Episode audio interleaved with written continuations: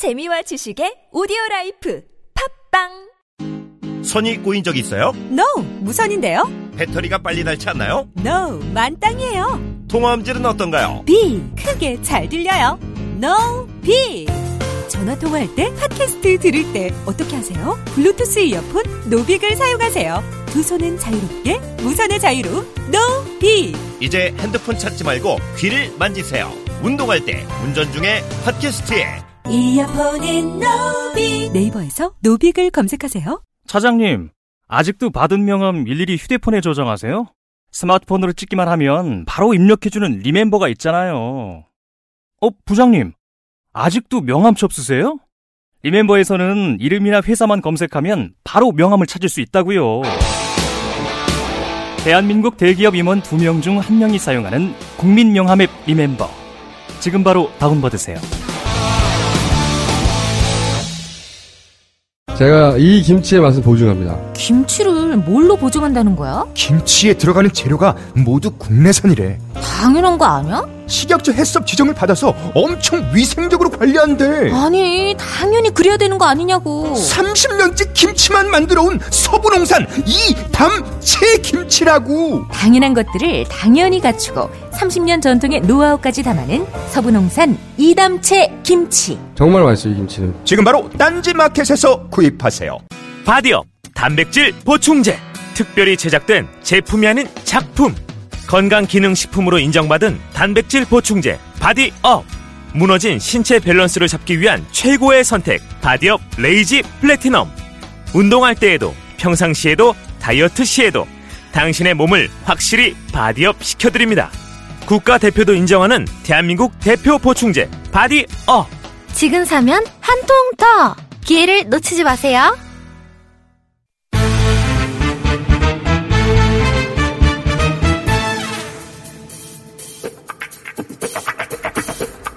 정치 구단 구단이 구단주가 되었다.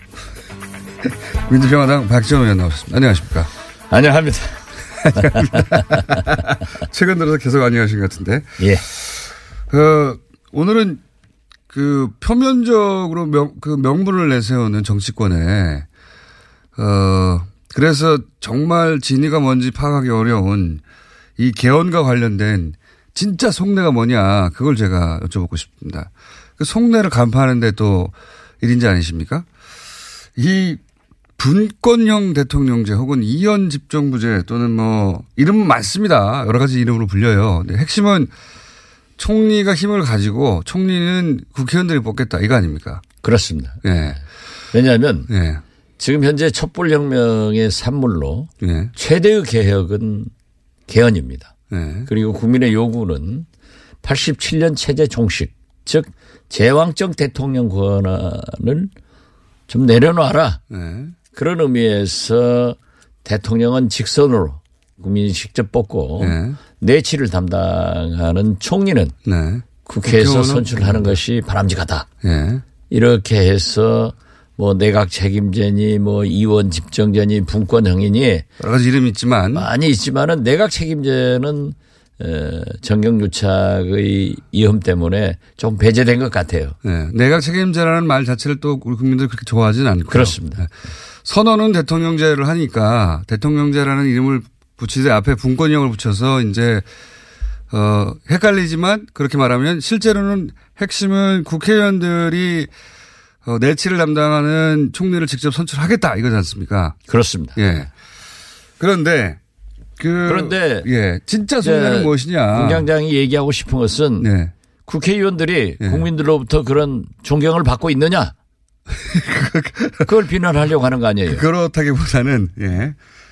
어, 그렇게 비난하는 사람도 있을 수 있죠. 국회의원들이 아니 대통령을 직접 뽑고 그리고 거의 대등한 어, 혹은 뭐 내치에서는 더 많은 권한을 가진 국무총리는 대통령 국민이 직접 뽑지 않고 국회의원들이 자기들 마음대로 뽑으면 그거를 우리가 그럼 받아줘야 되느냐 국민들이 이렇게 생각할 수 있는데 국회의원들이 마음대로 뽑는 게 아니라 예. 그렇게 되면은 다수당 예. 혹은 다수당으로 과반수가 안 될 경우에는 연정이 가능한 거죠. 그렇겠죠. 독일식으로. 예. 예. 그러니까 짬뽕인데 그죠? 그렇죠. 예. 실제로 일본이고 어디고 다 연정을 하고 있는 겁니다. 네. 지금 대통령 중심제가 발달된 미국의 경우만 승자 독식을 하는 거죠.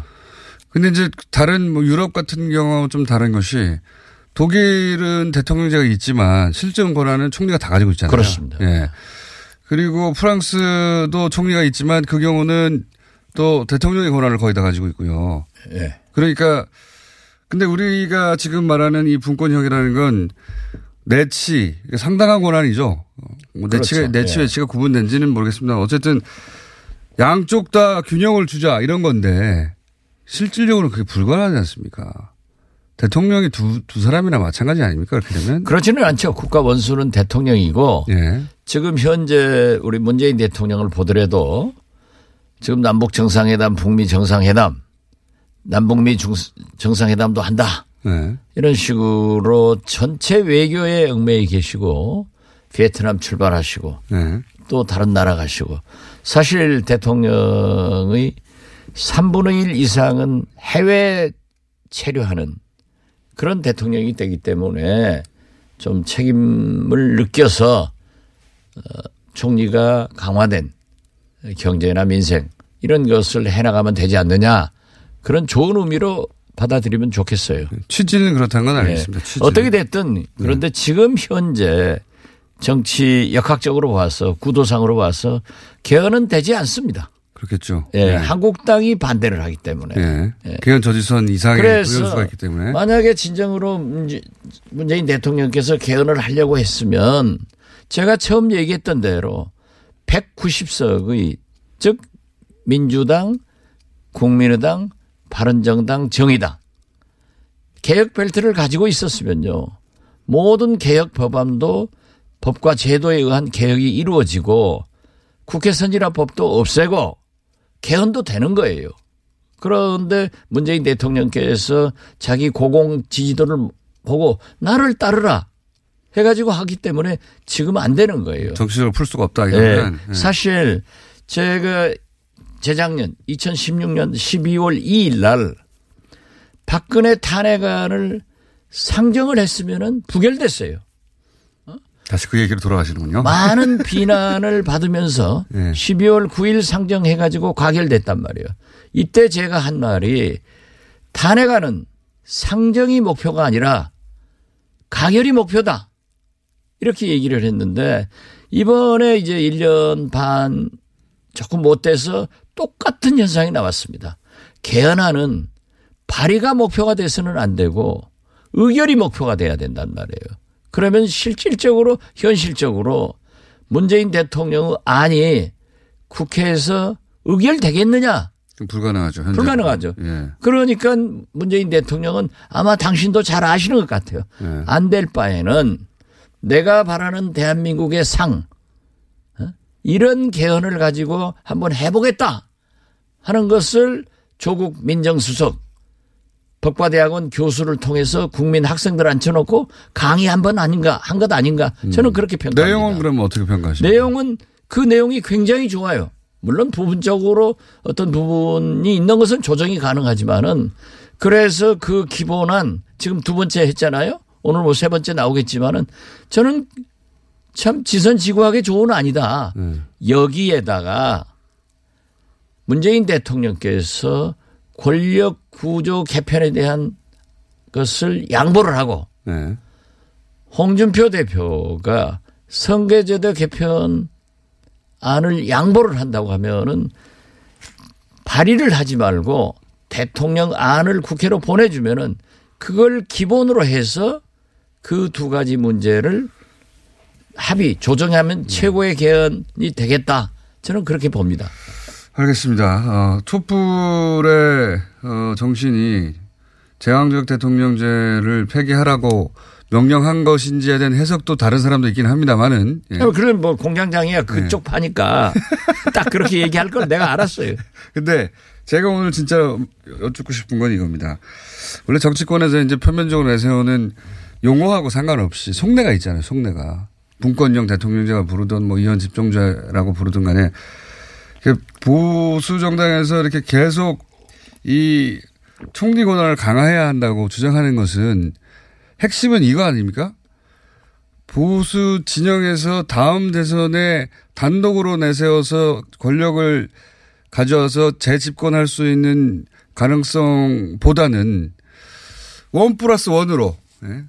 누구 대통령 누구 총리 이 패키지로 내놔서 어, 정권을 가져올 가능성이 더 높겠다. 그래서 이런 그림을 그린 거 아닙니까?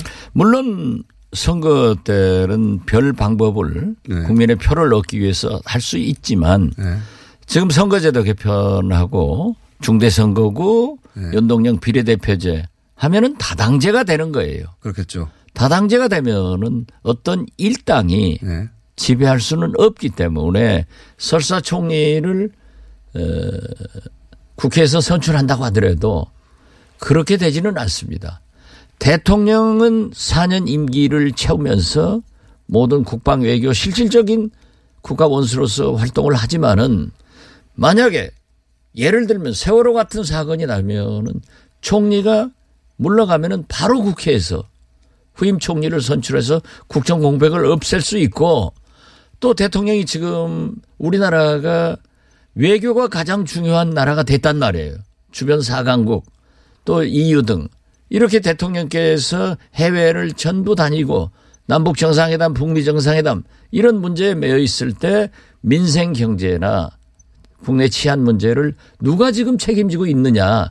그럴 바에는 그 제왕적 대통령들이 불행한 결과를 나오니까 권력을 좀 분산시키자. 이것이 삼권 분립에 어긋난다고 하면은 지금도 삼권 분립에 어긋나요. 이건 어떻습니까? 문재인 만약에 그런 식이라면 문재인 대통령과 홍준표 총리가 있다. 만약에 여소야대가 이루어졌다면 그게 충분히 가능하지 않습니까? 그렇죠. 예. 그게 나라를 잘 돌아가게 할까요? 돌아가게 안 할 수도 있지만은 돌아가게 할 수도 있어요. 아니 그렇잖아요. 지금 우리 지금 우리나라의 예를 들어 보수 정당과 그 상대적으로 진보적인 정당 사이에 그 간격이 엄청나게 멀잖아요. 굉장히 멀죠. 예. 멀지만은 그렇게 연정 어? 이런 것들이 반드시 이루어질 거예요. 이번에 독일 메르켈 총리 네. 몇 달간 수기를 해서 결국 연정을 출범시키잖아요. 근데 메르켈 총리 옆에 메르켈 총리 만큼의 권한을 가진 대통령이 전혀 메르켈 총리하고 다른 의견을 가졌다고 생각해 봅시다. 그게 잘 됐을까? 그러니까 합의하는 거죠. 본래 국회는 네. 총리가 그만 권한을 가져도 그 안에서 조정이 힘들었는데 총리 외에 또 있잖아요. 그럼 대통령이. 대통령이 있는 거죠. 그러니까 제 말은 그러니까 대통령과 총리가 협치를 할 수밖에 없는 법적 제도적 장치가 되는 거예요. 잘 되겠는가 현실적으로 우리나라 정치사를 데려다봐도 지금 그러면은 예. 이런 상태로 나가서 전직 대통령이 MB까지 예. 누구 하나 이승만부터 자유로운 사람이 있어요? 그게 지금처럼 하면 안 된다는 보장은 있습니까? 안 된다. 제 모든 말- 것은 안 된다는 보장은 없어요. 그렇죠. 제 말은 총리 국회의원들 뽑은 그러니까 공장장은 지금 예. 완전히 문빠니까 대통령의 권한 개헌안을 나는 지지한다. 예. 그럼 나도 다 지지해요. 그거하고는 좀 상관없는 이 얘기고요. 문제만은 네. 한번 생각해 보자. 예. 또 더불어민주당의 정세균 의장을 비롯한 모든 분들이 이걸 주장해 왔는데 갑자기 대통령께서 국민 지지도가 4년 연임제가 훨씬 높지 않느냐. 4년 연임제 반대 안 해요. 4년 연임제 하더라도 그렇다면은 우리가 절충령으로 총리를 국회에서 추천하면은 대통령이 임명하도록 하자. 이런 것을 내놓기니까 저는 개헌안을 거듭 말씀드리지만 박근혜 탄핵안이 상정이 목표가 아니라 가결이 목표였듯이 알겠습니다. 개헌안을 발의가 목표가 아니라 의결이 목표라고 하면은 국회에다 내놓고 국회에서 조정 합의할 수 있지 않느냐. 그렇지 않으면 이 중요한 개헌 시기를 놓칠 수밖에 없다 이거예요. 알겠습니다. 그 알겠는 게 아니라 그렇게 하겠다고 해야죠 뭐. 저야 국회의원이 아니니까. 아, 그래서 네. 이게 국민이 지지가 해야 되니까 네. 국회의원은 아니도 국민이니까 지지한다고 하세요. 내용이 좋은 건 좋은 건데 내용이 좋아도 통과가 되도록 정치력이 있어 혹은 합의를 해내야 되는데 그건 전제는 불가능한 상태다. 그러니 이 상황에서 할 수 있는 것은 발의는 하지 말고 이 안을 던지고 그 안을 가지고 국회에서 잘 조정해서 만들도록 가자. 이런 그렇죠. 말씀이잖아요. 예. 대통령께서 고집대로 발의를 하면은 예. 이건 불을 보듯이 부결된단 말이에요. 부결되면 길이 없단 말이에요. 네. 개헌을 다 바라는데 안 되니까 촛불혁명의 최대 개혁은 개헌이다. 국가 구조를 바꿔보자. 네. 어? 이렇게 해서 지금 대통령께서 말씀하신 기본권, 뭐 노동권, 물론 뭐 다 좋다는 게 아니라 거의 뭐 8, 90%가 저는 굉장히 공감이 되더라고요. 어? 그렇기 때문에 그 좋은 안에다가 네. 대통령은 권력 구조 개편을 양보하시고 홍준표 대표는 선거제도 개편 안을 양보하신다고 하면은 그걸 가지고 국회에서 논의해보자. 그러면은 좋은 안으로 타협안으로 개헌이 될 수 있다. 저는 그걸 말하는 거예요. 알겠습니다. 공장정처럼 yes or no, all or nothing 그 개념으로 하면 정치는 안 되는 거예요. 알겠습니다. 예. 하지만 저는 그렇게 말할 수는 있죠. 국회의원 아니니까. 어, 그렇죠. 그 근데 여전히 문재인 대통령과 음, 홍준표 총리 혹은 뭐 박근혜 대통령과 당시 제1야당이었던 문재인 총리 이잘 굴러갔겠는가 박지원 서로. 총리도 한번 부르든지 박지원 대통령도 한번 불러보세요. 알겠습니다.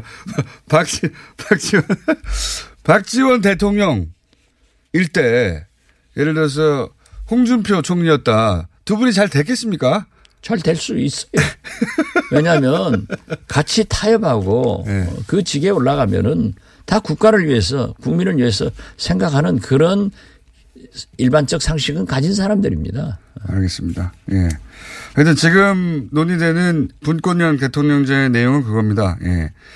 그렇게 좀 나눠서 해보자. 근데 그 속내 중에는 원 플러스 원으로, 어, 해, 해보, 어, 원 플러스 원으로 가야 차기 집권을 할 수 있다는, 어, 보수 야당의 그 속내도 있긴 있는 거죠. 그 안에. 그 뜻대로 다 되는 건 아니지만.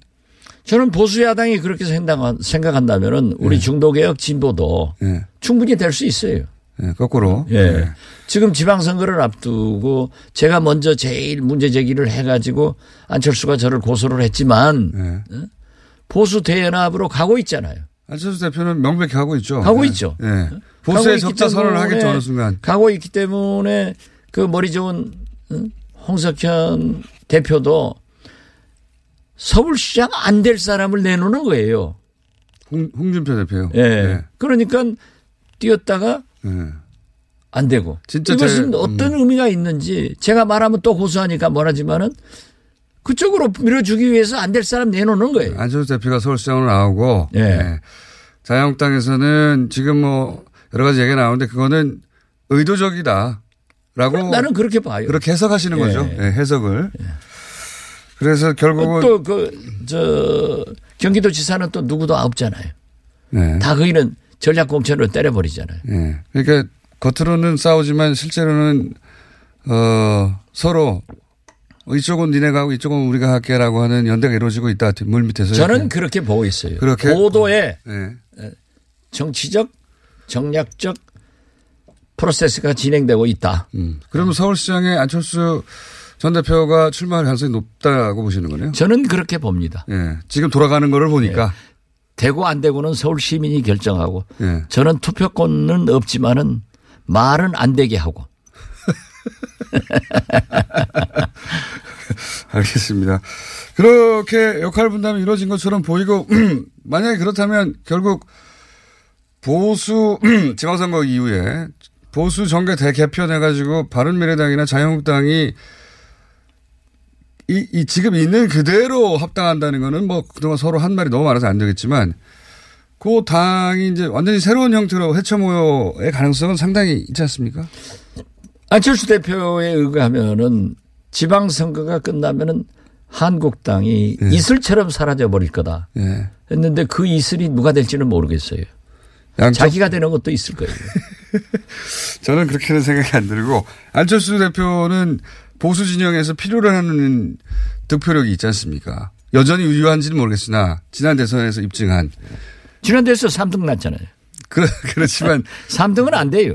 3등은 혼자서는 안 되니까 그러니까 서로 혼자서 안 되게 2등 3등을 잘 결합하는 권력 구조로 생각하겠죠. 글쎄요. 예. 그렇게 그렇게 생각 마, 음대로 된다 가면은 예. 저도 벌써 대통령 했겠네요. 마음대로는 안 되겠지만 예. 그런 구상을 하는 것처럼은 보입니다. 아, 인재 영입만 한다 하더라도 네. 안철수 대표가 우리 국민의당 다시 대표가 돼가지고 작년부터 금년 분당 전까지 한 6, 7개월 인재 영입에 영입 위원장 했어요. 예. 한 사람도 안 데려오더라고요. 그런데 뭐 이제 밤이당에서 했다 예. 하는데 글쎄요 당선될 사람을 데려와야지 누가 봐도 당선될 수도 있죠, 뭐. 예. 아, 그야 선거야 해봐야 아니까. 예, 예.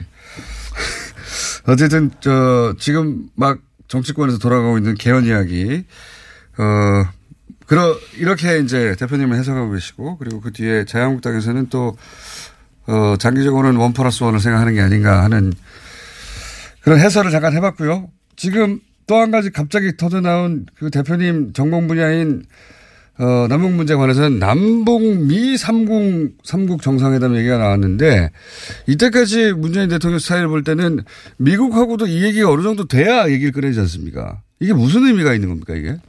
저도 당연히 예. 에, 문재인 대통령이 미국과 예. 지금 최고의 신뢰 관계를 가지고 있거든요. 예. 특히 폼페이어, 헤스펠, 예.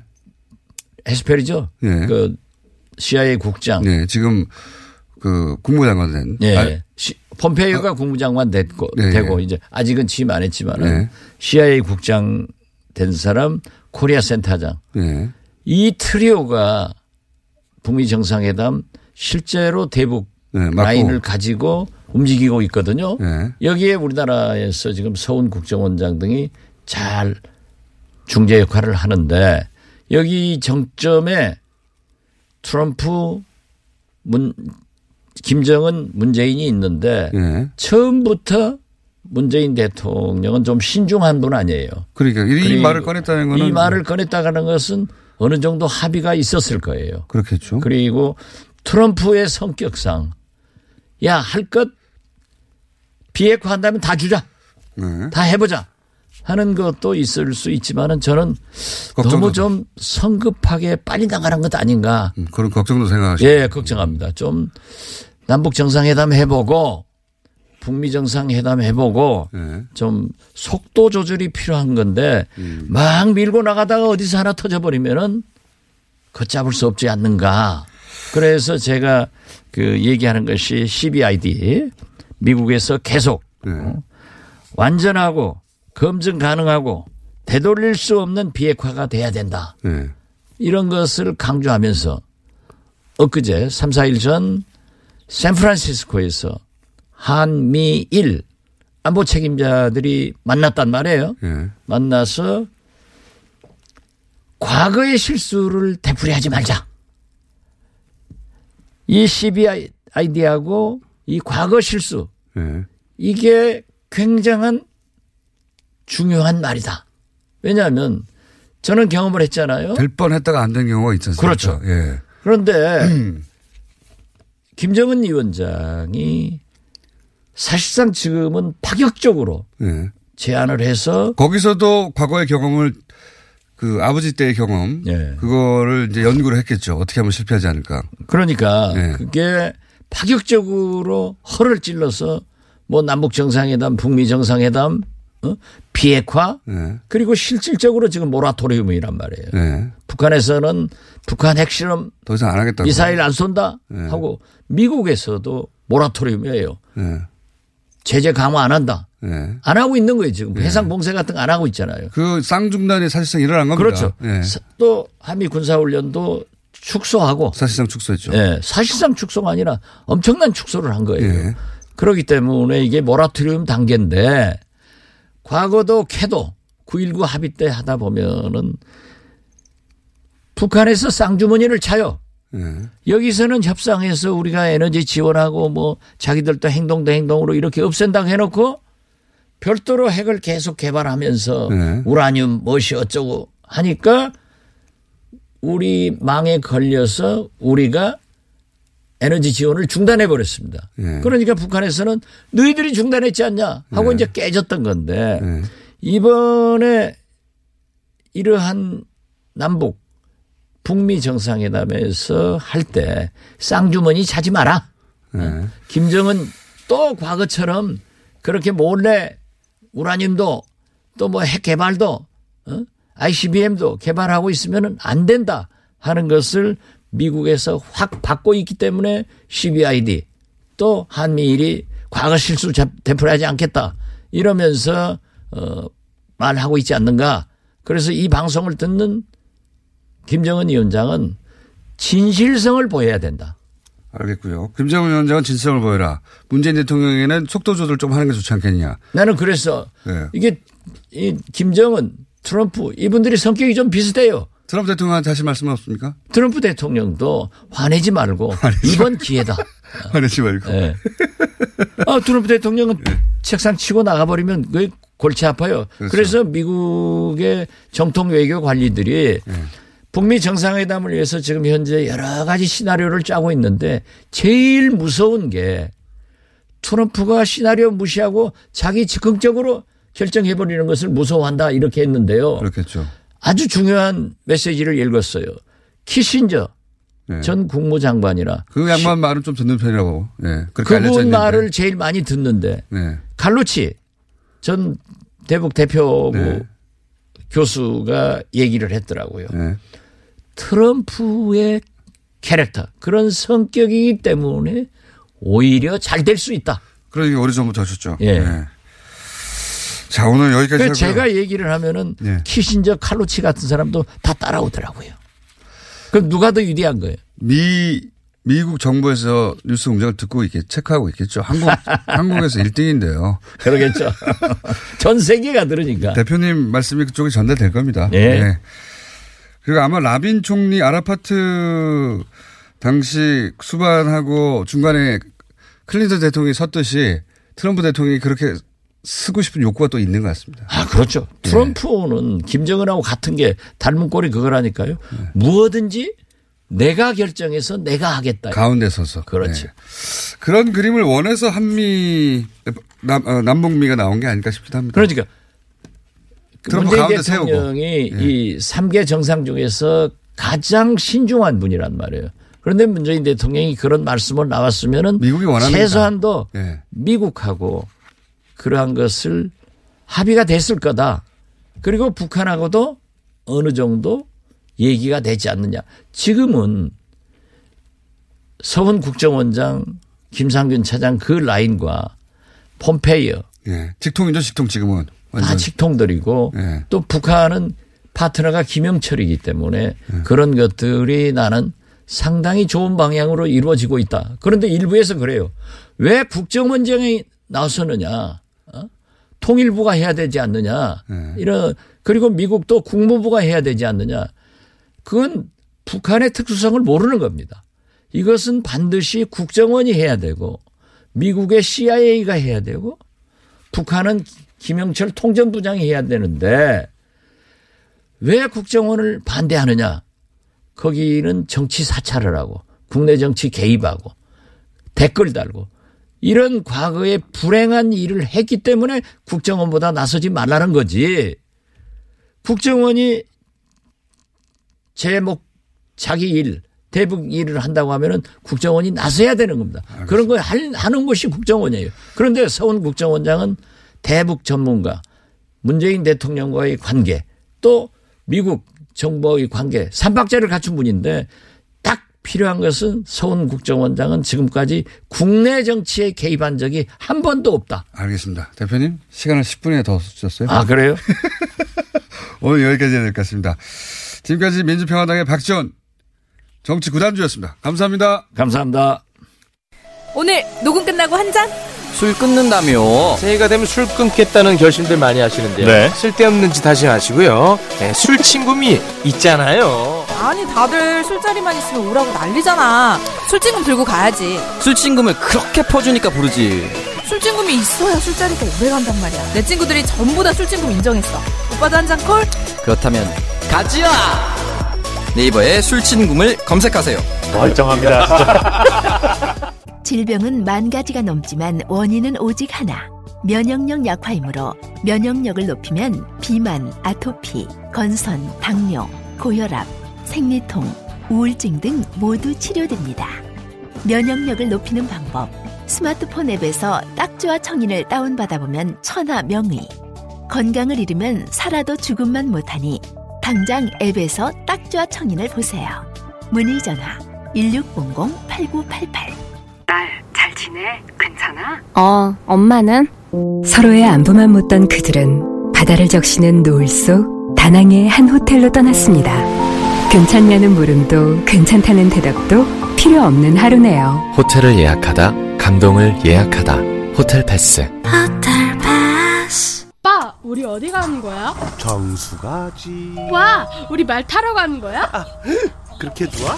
고민하지 말고 장수로 오세요. 온 가족이 즐기는 승마 체험과 국내 최대 규모의 말역사 체험관 등 장수에는 정말 볼 것, 누릴 것들이 넘쳐난답니다. 말의 심장 소리를 직접 느껴보는 장수에서의 하룬 여행. 장수는 항상 가까이 있습니다. 주말 여행은 장수로. 승마 체험 예약은 063-350-5486.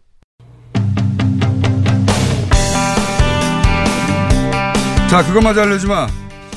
어, 많은 시간을 박지원 대표가 가져가셨기 때문에. 밉습니다. 엄청난 빠른 속도로 한번 해보겠습니다. 예, 문재인 대통령 최근에 70하고 69 사이 왔다 갔다 하는 걸로. 네, 그렇습니다. 횡보를 했습니다. 0.3%포인트 내려서 69.3%이고 긍정평가, 부정평가는 조금 많이 올랐습니다. 2.6%포인트 올라서 26.4%입니다. 네. 일간으로 보면은, 어, 월화는 70%대를 유지를 했고요. 어제 69.3%로 개헌 말이 떨어졌습니다. 얘기 나오면서 예, 예. 떨어졌고. 부정평가는 계속적으로 오르는 추세이고요.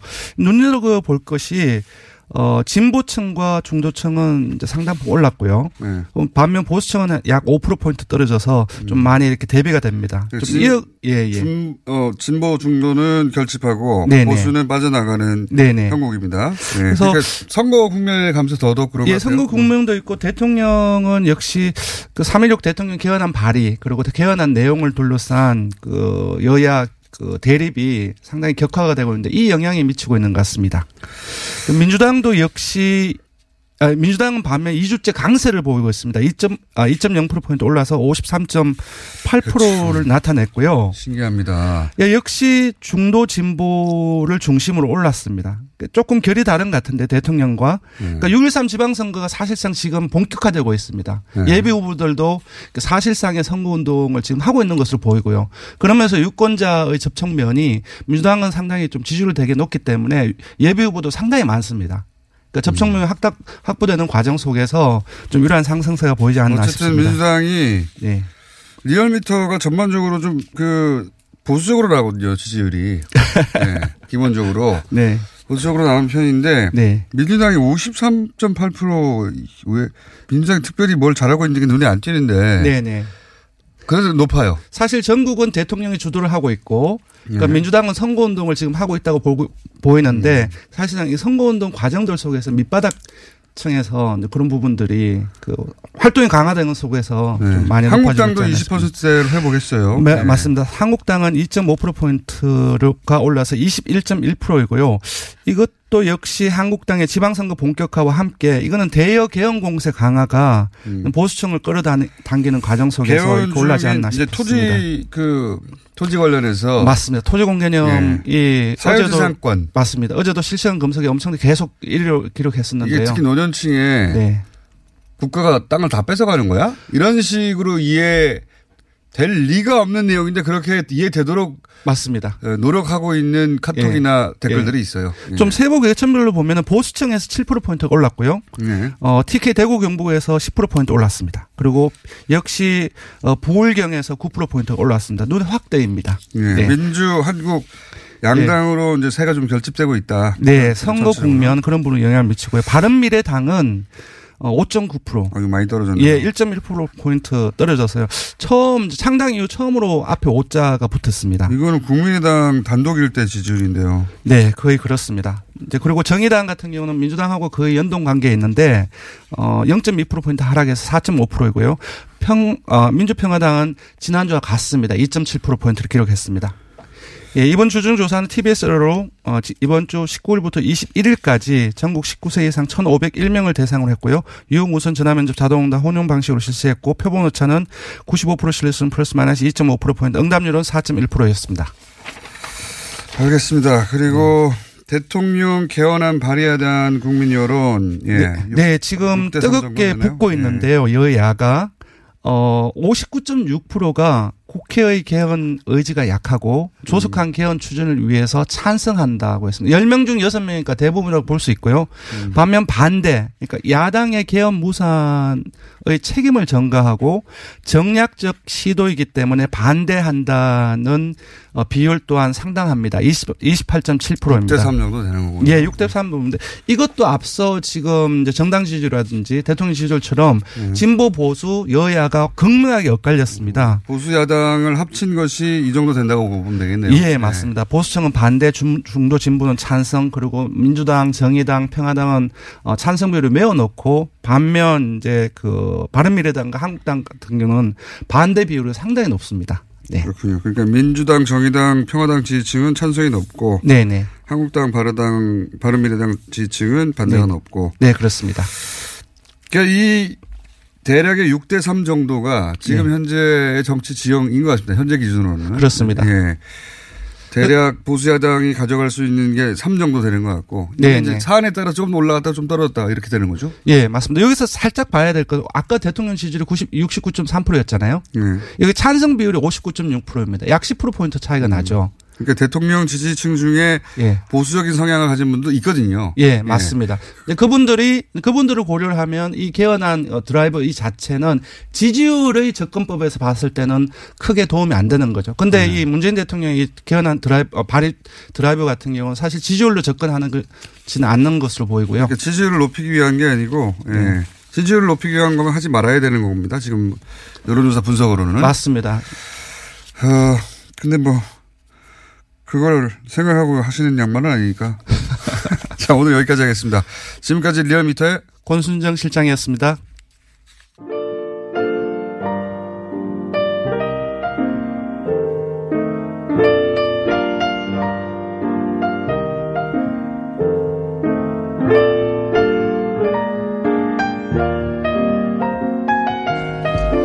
불친절한 AS.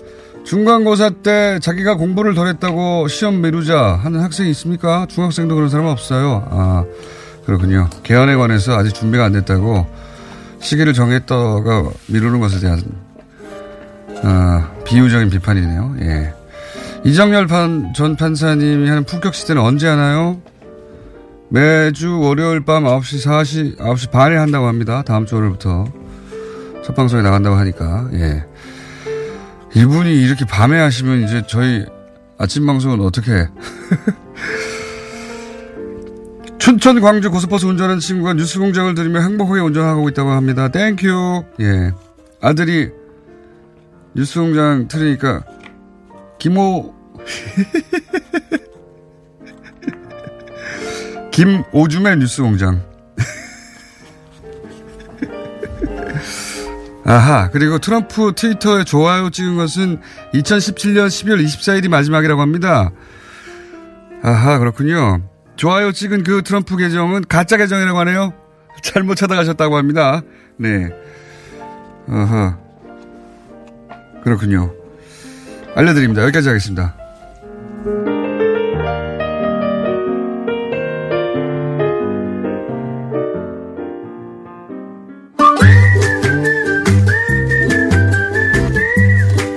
김진일 박사님 나오셨습니다. 네, 안녕하십니까? 네.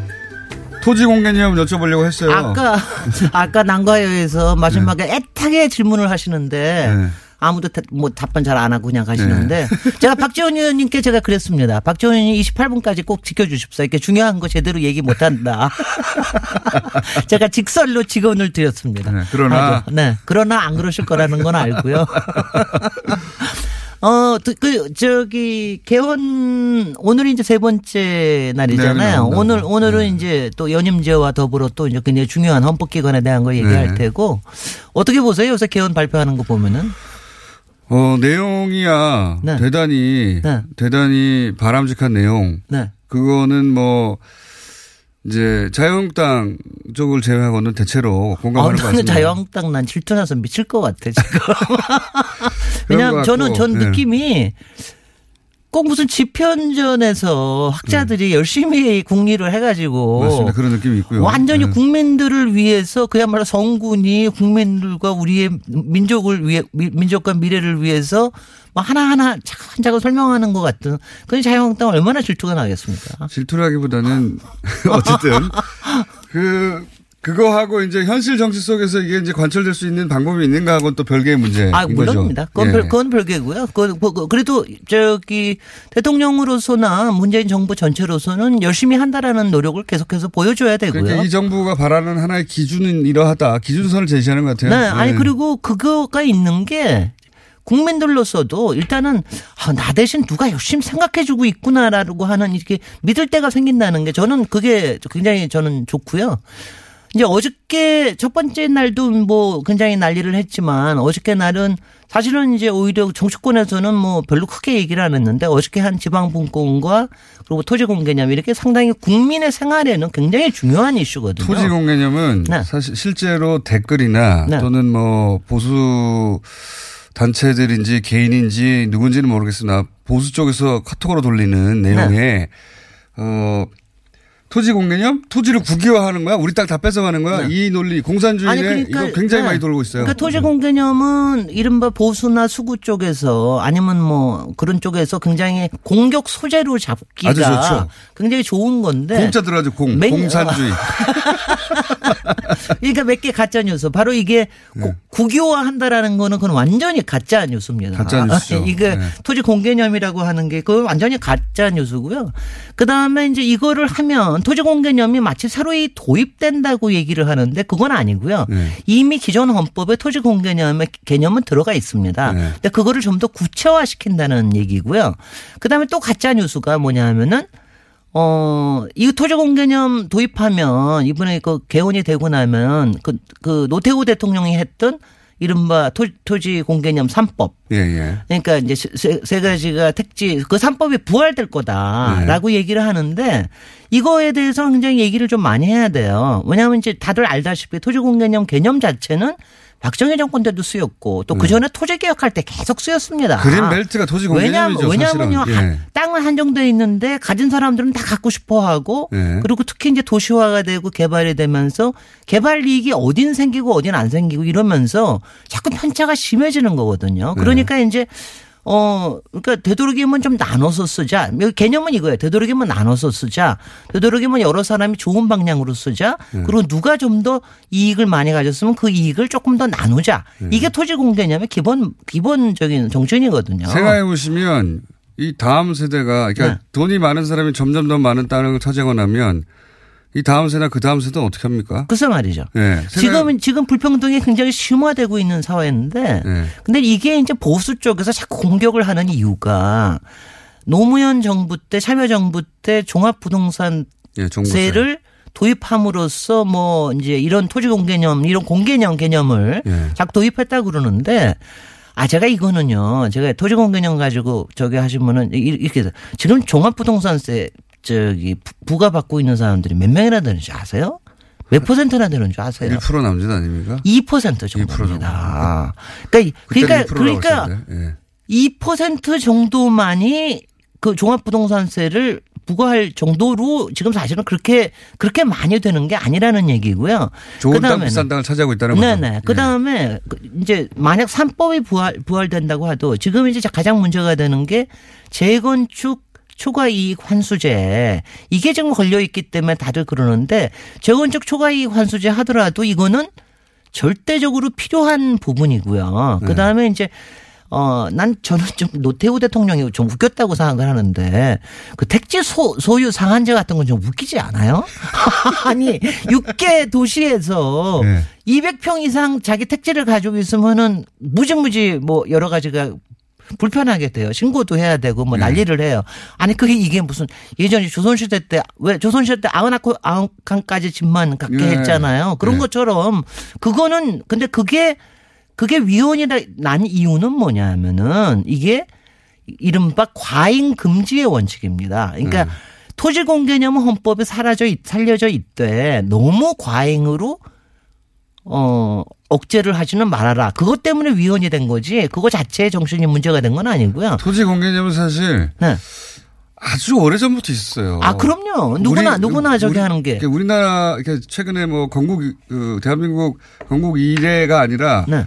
조선시대에도 보면 그런 개념들이 다 있고요. 다른 나라도 마찬가지고요. 다 마찬가지고요. 예. 아니 그런데 그런데 만약 지금 이런 거를 아니 제가 이제 이번에 문재인 정부의 개헌의 이 전체 방향을 보면 우리가 그동안 참 아쉬워했고 이러던 거를 이미 헌법 정신은 들어가 있으나 이런 거를 구체화하고. 명징화해서 네. 그냥 많은 국민들이 이거를 공유를 하면 앞으로 정책을 세우는 거나 이런 거에 훨씬 더 도움이 되겠다. 전 국민의 한 90% 적어도 90% 이상은 토지 이상이 공개- 네, 그 토지 공개념이 도움이 돼요. 도움이 자기한테 겁니다. 이해를 하면 네. 토지 공개념은 본인들한테 좋은 건데 글쎄요. 이게 공짜가 들어가고 네. 이게 추상적인 개념이라 그래서 정도. 그 네. 가짜 뉴스에 절대로 속지 마시고요. 가- 뭐 지금 많은 부- 국민들은 지금 지금도 뭐 토지 공개념에 대해서는 찬성률이 좀 더 높습니다. 근데 그 네. 찬성률이 이해도가 많이 높아졌어요. 더, 어. 네. 이해도가 많이 높아졌습니다. 그러니까 이걸 잘하면 그러니까 갑자기 무작정 개발이 되는 거 이런 거는 내 옆집에 갑자기 아파트가 단지가 들어오는 거 막을 수 있고요. 그다음에 가장 중요한 게 요새 왜 젠트리피케이션이라고 그래 가지고 예, 예. 임대료 자꾸 올라 가지고 그 노동하고 장사하는 사람들은 그냥 망해 가는데 건물 건물 임대주만. 주만 오- 막 네. 올라가는 이런 문제들을 좀 사라지게 만들 수 있다라는 거 이게 어 우리가 예전부터 부동산 망국이라는 얘기를 많이 했는데 이제 좀 이제 그, 그렇지 않게 좀 정상적으로 운영할 수 있게끔 되는 거를 이제는 좀 이제 그 다음에는 이제 가장 이제 주거권 이번에 주거권도 확실하게 나오는데 네. 주거권을 보장할 수 있는 일을 정부가 좀 더 적극적으로 할 수가 있지요. 그리고 땅에 대한 집착을 네. 이전 국민적 집착이었거든요. 네.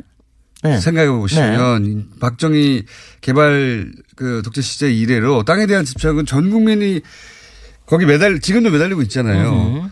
이 토지 공개념은 그거를 약화시킬 것이다 기본적으로. 그렇게 되면은요, 네. 우리가 다 같이 자유스러워지고 평화스러워지고. 땅 말고도 그 신경 쓸게 다음에 얼마나 많은데요. 혁신도 더 많이 일어납니다. 왜냐하면 땅에 불로소득 기대하는 게 아니라 이제는 내가 노동으로 내 머리로 뭔가를 만들어서 기업도 만들고 일도 하고 이런 정신이 사, 살아, 살아나게 됩니다. 박사님 시간이 다 됐어요. 네, 안녕.